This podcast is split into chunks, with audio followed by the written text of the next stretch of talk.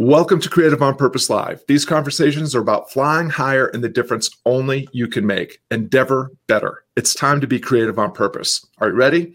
Let's go. I'm your host, Scott Perry, author of Onward and Difference Maker Coach at Creative on Purpose and Akimbo Workshops. Visit creativeonpurpose.com to start doing better work by making better decisions. This season, we're drawing insight and inspiration from guests who are successfully embracing uncertainty, navigating adversity, and making things better doing work that matters. Let's meet today's guests.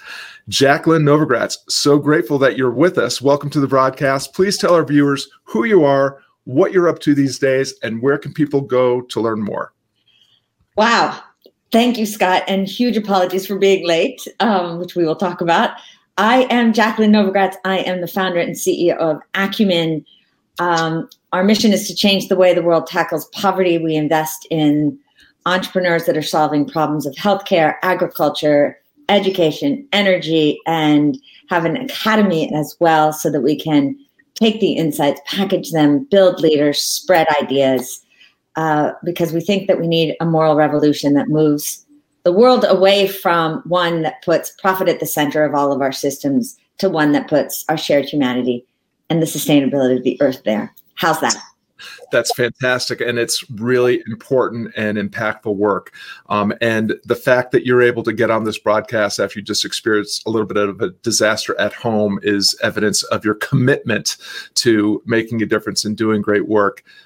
Um, I would love if you wouldn't mind, uh, as someone who has listened to Seth Godin, our mutual friend, um, speak about you and the great work that you're doing. It's I've only come to investigate uh, Acumen recently, and I was really, really uh, t- transformed by the moral revolution and um, also the course that went along with that. So mm-hmm. I'm wondering um, if you would give us just a glimpse of the origin story uh, as to you know in terms of acumen, the moral manifesto for moral revolution, and and who this person Jacqueline Novogratz is becoming.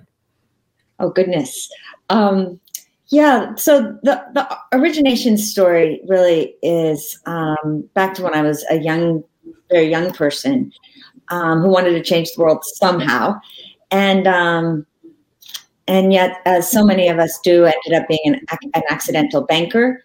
Um, this is the early 1980s, primarily in Latin America, where I, I, I learned that I really loved the, the tools of finance. I didn't love that low-income people um, in places like Brazil and Colombia, uh, particularly in the 1980s, had no access whatsoever to the banks. Um, that sent me on a journey to Rwanda where I helped found the first microfinance in the nation with a small group of Rwandan women.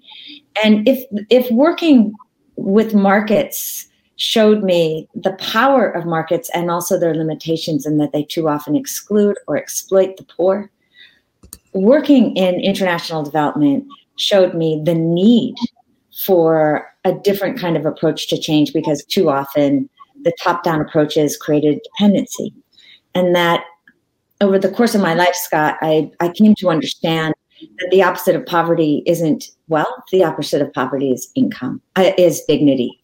And by dignity, I mean the ability to solve your own problems, to make your own decisions, to be able to chart a path for the lives that you live in ways that you want to contribute.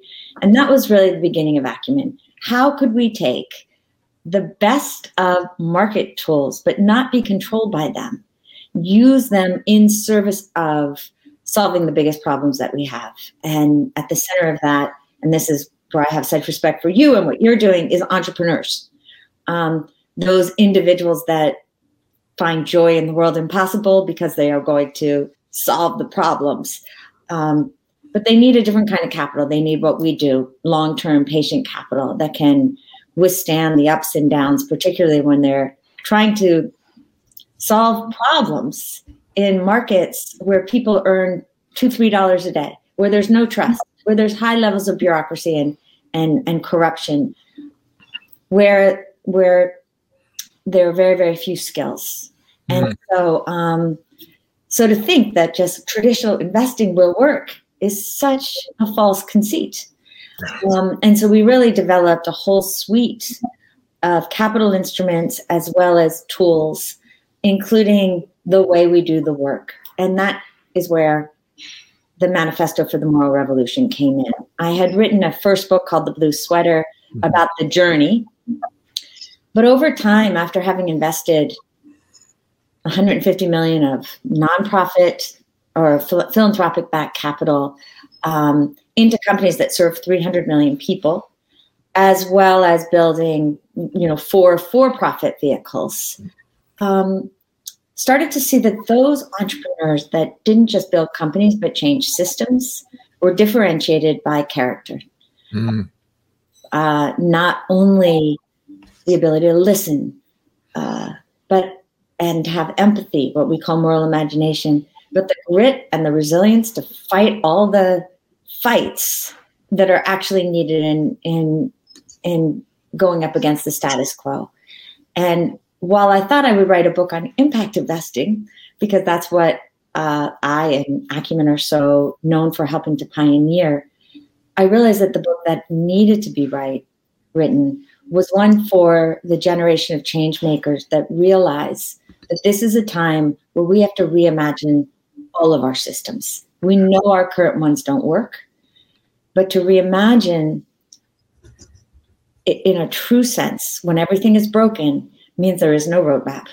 And the best that we can offer each other is a moral compass, one that, as I said, reframes what success is, what this world needs, which is not more money, power, fame, but rather systems that put our, our dignity at the center, our shared humanity, the sustainability of the earth. And um, and thus came the book, 12 Practices because I don't think it's about principles only. It's about living into uh, the practices. Um, and I'm I was really struck when you said you're becoming uh, mm-hmm. as a probably very deliberate word. Yeah, well, I've been I, have been catching up on your work and and and your the arc of your journey through listening to your interview with Krista Tippett and many other um, podcasts, but also reading your book and investigating Acumen. I participated in the workshop that's attached to. Thank you so much. Oh, it's it was phenomenal. In fact, um, Melissa, who connected us, um, said that one of the reasons that she connected us was because she saw my manifesto on my website, and I said, "Well, it just so happens I wrote that." in your course so you know you have, you've already had a, a deep impact um, in a very short period of time that I've been doing your work. But when I was watching all these interviews and reading your book, and you know, because in the Manifesto for a Moral Revolution, you share a lot of your journey as you did in the Blue Sweater. I was thinking about my own journey, and I, I, I had up to that point been talking about like reinventing myself. I've reinvented myself all these times. Mm. As I was eh, engaging with your story, I could see that you and and reflecting my, myself as well i'm i've been on this journey of becoming the fullest version the best version of myself fulfilling my potential and promise as a human being who wants to make a difference in the world. And it didn't feel to me like you were i love the term accidental banker. I think that should be your your linkedin um, but you know started off here saw that you needed to go over here and then wanted to also do this and it's it's the through line is very very clear when you look back it probably didn't look that way um, in the moment or you know back then and so i just i love this idea that we're all trying to become the best version of ourselves mm-hmm. that we mm-hmm. can the um, i also wanted to just address what you were saying about principles and practices as opposed to step by step programs. Um, and you mentioned Compass as opposed, you know, m- many of us invested in the status quo or invested in the comfort of the status quo, knowing where we stand and what's expected, want roadmaps. Please just tell me what to do and how to do it. Many of us are very nervous about being issued a compass and saying, here, find your own way. But you've done that really powerfully in Acumen and also um, in in the moral uh, manifesto for a moral revolution. I'm just curious because it's a metaphor I use frequently, the compass metaphor. How did you arrive at thinking about things that way as opposed to the traditional status quo way of give me a map and, and I'll go where you tell me? Hmm. I'd actually be interested in hearing how you arrived at it, also, Scott. So I hope you're going to answer that um, as well. You first. I'm happy to go first. Um, I think I've always thought about the moral compass in a way, and maybe that is what pioneers do. Is that m- my entire career, if I and I've never thought of myself as having a career, but my entire life since since Chase has been about creating things that didn't exist before. And so I always felt that I was somehow out in the wilderness. And then, you know, you think about what Gandhi talked about when he when he talked about education. He spoke of it in terms of unlockment. And that the idea of true education is to find the wisdom that exists within a person um, by by providing the questions that that person then can can go and find for herself. Um, and so I think for those of us who are seekers, who are on a quest, um, there is this recognition that we're always looking for guideposts, but those guideposts won't look like any traditional markers, almost definitionally. Um, and so what we have to build in ourselves is a is a, a way of recognizing patterns if you will, seeing the stars and finding those um, those guideposts that are both within ourselves and externally driven, so that we can start to move toward that north star. Mm. And I, I almost think it's the definition of both an entrepreneur and certainly of a change maker. And, and it goes to the idea of moral imagination that you have to be clear headed and grounded in the the misery often of the of what is and and have that pragmat pragmatism. And you have to have that idealism and that vision that is guided by a north star because that might be all you have. The audacity to see the world as it might be as it can be and then to get from here to there requires a compass that you are constantly calibrating and recalibrating, and it just gets stronger and stronger directionally as you then start to build maps for others. Mm-hmm. Does that resonate? That's uh, really, really powerful. I, you know, you've mentioned character, which is also a fundamental um, discipline in in the work that I do at Creative on Purpose, and I think the work that Seth does with Akimbo. Mm-hmm. This idea that our pursuit of becoming the best version of ourselves and pursuing our potential and our promise and trying to experience more flourishing and equanimity as we engage with meaningful work um, that comes in part by being clear on who we are and what we're good at and where we belong. Like can we associate ourselves with people who share our values need our talents to enhance their lives and do that in pursuit of better making enhancing the prospects for others while we develop our own potential? And i th- and so moral compass which is the word you use is something that i definitely have been thinking deeply about ever since i was in the seventh grade and first introduced to the meditations of marcus aurelius which is you know stoic philosophy all about virtue and character is really all that matters. It's all that you own. And your duty as a human being is to develop that potential and promise in pursuit of making things better with and for the people you find yourself with.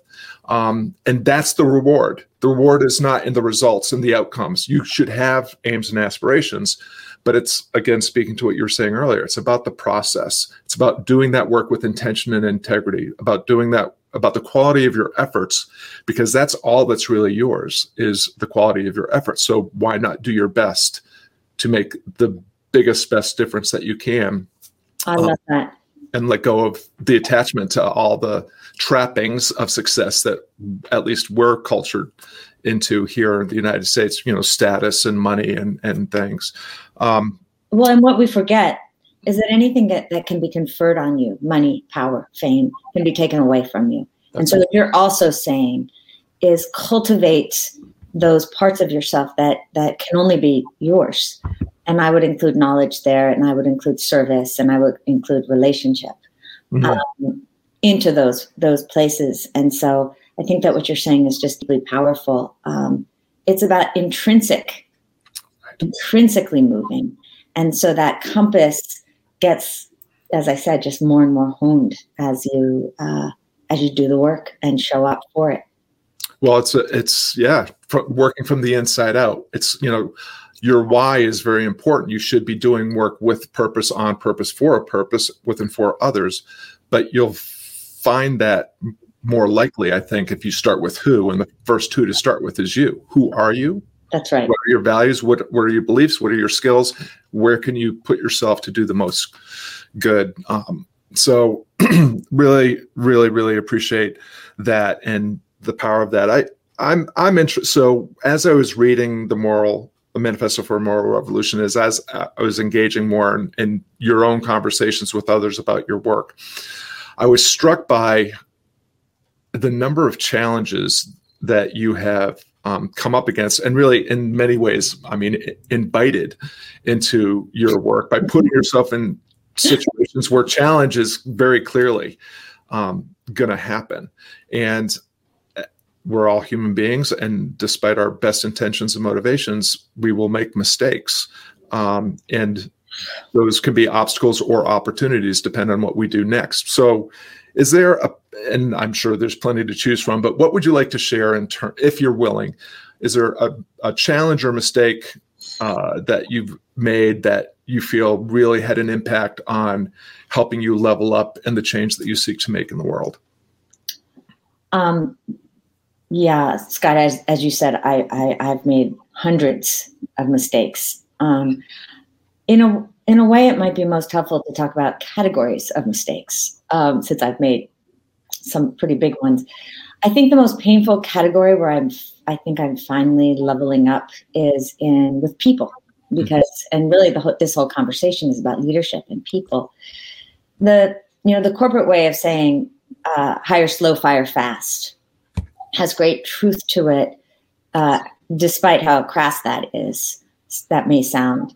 But um, to really take time to select for character as well as for competence and i've actually made mistakes on both i've been so blown away by someone's character that i haven't really done the, the, the, work to understand if they have the skills to, to be um, to be fully capable of doing the work that's needed. Sometimes that's okay.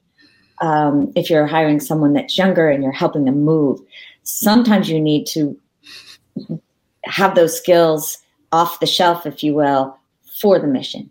And equally, where I think sometimes the risk of over empathy, where someone may not be the right person in the right job um, with the right skill set at that particular time, um, rather than helping them to go to where they will succeed, um, I would leave them and try to make things better at the cost to the mission, but more than that, the cost to other team members and the cost to the person themselves. And I think I've gotten so much clearer and frankly more effective and compassionate by being much faster at having the hard conversations about um, an entrepreneur, a teammate, an advisor um, who might be in the wrong place at the wrong time and see it as part of my job to help those people fly um, as high as they can you know, to use some you know your language and get them to where they need to be uh, that took me longer than I would like to admit to learn. Um, the second category, uh, which is complex, um, it's all complex, is uh, getting too excited by technologies and um, and big ideas without really understanding the character of the entrepreneur we are backing. Mm-hmm. I've said a little bit about character. What I didn't say was their self their self awareness, their own humility? Are they surrounding themselves with a team that has the capabilities that they lack? Uh, do they not just have vision, but really deep operational proclivities, if if not all the things that they need at that point? Are they listeners, and do they hear feedback? And um, and now we do the reverse at Acumen. Uh, we want to understand who that entrepreneur is, understand that they will immerse and, and be able to really have a deep understanding of the communities they intend to serve, et cetera, et cetera. We also do the due diligence that you would see in most other private equity firms, but um, the whole beginning is invest in character, mm-hmm. and uh, and so that's been transformative for Acumen. Um, where some of our very first investments were very cool, they just didn't do very much for very many people. Yeah. Well, again, it speaks to this idea of of starting with the who and starting with the the, the people. Starting with the who. Yeah, I, I really really appreciate appreciate that, and I I love um, the way that you broke down uh, character versus competence, and sometimes we can get over over enamored with the competence or over enamored with the um, character, and what we really need often is is a healthy balance of both. The, the other thing that leaps to mind is just this idea, and, and we talk a lot about this in Akimbo workshops and at Creative on Purpose is your routines and relationships are something that you constantly need to be revisiting and revising. Um, you know, not to like to your point, it's not the crass like, oh, I'm going to ditch all my loser friends that aren't serving me anymore to find friends that can promote my progress. But you know, who are the people the best people now that I can surround myself with to make the change that's necessary now for the people that I find myself with now. And to remind yourself that most relationships are not marriages. You're not committing for life. You're not be, required to continue on with the same people all throughout the arc of your journey because your journey will change, your challenges will change. Yeah, although I see it slightly differently in that, um, and and I was just mentoring a young entrepreneur this morning about this, um, and I was actually telling him about um, my professor at business school, uh, Jeffrey Pfeffer, who had a course called Power and Politics, and and I really resisted a lot of what uh, Professor Pfeffer would teach us about you know how to be flexible and all these ways that people amass power. And I was like, that is not the world that I want to live in. And he'd be like, well, that is the world. And um, and then 20 years later, he wrote a book which was spectacular by the same name. And um, and he asked me to blurb it. And uh, and I laughed because I said, you know, we fought nonstop.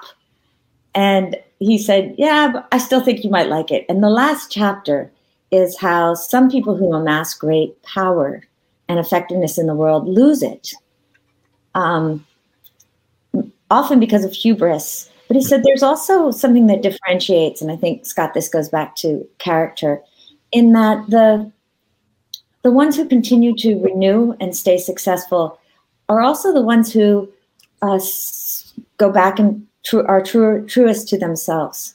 And some of the ways that you find those indications are are they still friends with their best friends from growing up? Um, you know, are, are, are they still committed, whether they're with or without, to their their first wife and hopefully their only wife, et cetera, et cetera. And and and I would laugh with him and say, you know, one of us learned a lot in these last twenty years, but the I say at Acumen, you know, we're like the Hotel California. Once you work with us, we never let you go. And that is not inconsistent. Mm-hmm. It, it may not be the time for you here inside, but if we're both carrying this ethos, my assumption is we will be doing this work inside and outside. And we need more organizations in the world that have no walls and that the the, the dream I have and the vision I have is that we build this reinforcing network of individuals that become nodes in and of themselves. Um, either they go and they become entrepreneurs, they work in other orgs, they stay within us, and and those that are surrounding, like Seth Godin, um, who is someone who keeps renewing himself and changing, then there's even more of a consistency within. So I think I I see it with fluidity mm-hmm. uh, on what's on the inside and what's on the outside, but it's all of a piece. And the commitment is not only to the work, but to the people doing the work. Yeah. Well, and what I'm hearing is the commitment to maintain relationships and recognize that we're all on a journey, sometimes on a similar journey and sometimes on the same journey. And even though people will have stronger and weaker ties as we all go along, you can be committed to the idea of treating everyone with dignity, respect, empathy, compassion, um, you know, the empathy. And keep investing, keep investing in relationship because this is such a transactional moment. Um, are you useful for me? And you may not be useful for me, whatever that means today, but I certainly may need you in 20 years. And now I'm old enough to know how many people in my life who I worked with in 1983, believe it or not, have come back over the last, you know, five, six years and said, you know, Jacqueline, I've been following your work. We haven't talked in 35 years, um, but I'd love to find a way to get connected. And um, and so when your mother, when our mothers tell us don't burn bridges, I think it's actually deeper than that. Yeah. It's um, yes, respect, dignity, and um, and don't ever forget that we don't know who we're talking to, and that, every, like you said so beautifully, we're all on a journey. Mm. Yeah, so so so true. And I mean, really, we're all at a level wanting to uh, increase and, and promote prospects for ourselves, but also with people that we care about. So ultimately, we're all we're all in this together, and that's what I love about your work is that it extends across the globe, um, and that you are trying to you recognize something that I think is rare in the times that we live in and you reference transactionalism. There's actually there's actually plenty. There's actually an abundance of opportunity and and it's not necessary for us to continue to treat everything as a finite resource and we better get as much as we can that if we actually have access provide access to everyone to the richness available it just be, everything becomes a renewable resource that more and more is cultivated. Um, and there's plenty plenty for all. It's so right scott. And and and and so much what i uh, of i sometimes think it sounds countercultural but i think it's what we're yearning for because it connects to that that when we think in terms of what's good for me is good for you and i can only win if you lose then consistent with that is check your privilege mm. And what we end up doing, I think, whether it's intentionally or unintentionally, is that those with privilege often do check themselves out rather than saying, hold on, privilege is often given to us. Um, and therefore, we have a responsibility to use that privilege, to extend that privilege. And I think that's also really at the heart of this idea of moral revolution, certainly of Acumen's work, when you look at the academy and the master course you took on Path of Moral Leadership, that what I get so excited by are to see incredible leaders from far flung communities, um, rural Pakistan, that have, are, have so much to teach us. Um, that where we can provide platform so that we don't have to tell their stories, they can tell their own stories.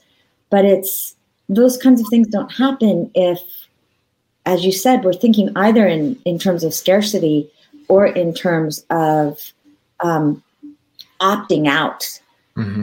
of, of the world. Yeah. Aristotle used to say that the, the most dangerous society is the one we're in, right? Where you have the people are too wealthy and they're too poor.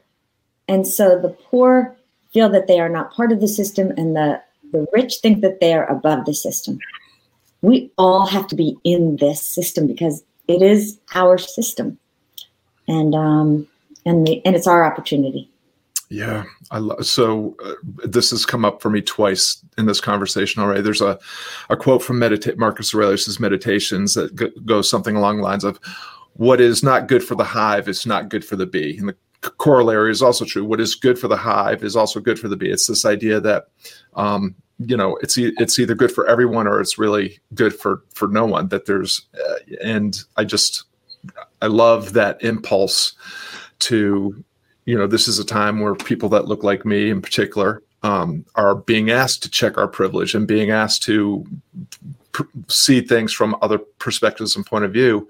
And privilege is a tool like any other. You can use it as a force for good or a force for for evil. So far it seems that the evil is winning out but it, we have through your work um, in large part and the work of seth and many others this opportunity where we can leverage privilege to extend privilege to more and more and more and to make the prospects and prosperity for everyone just a little more abundant. And that goes back to where you started. That it is also that it then also behooves those with privilege to put themselves in the other shoes, to be the bridge and and ask questions to give others voice, um, to hold doubt rather than always come at things with certainty, mm-hmm. um, as we extend. And I and I just so appreciate what you're doing in in that respect.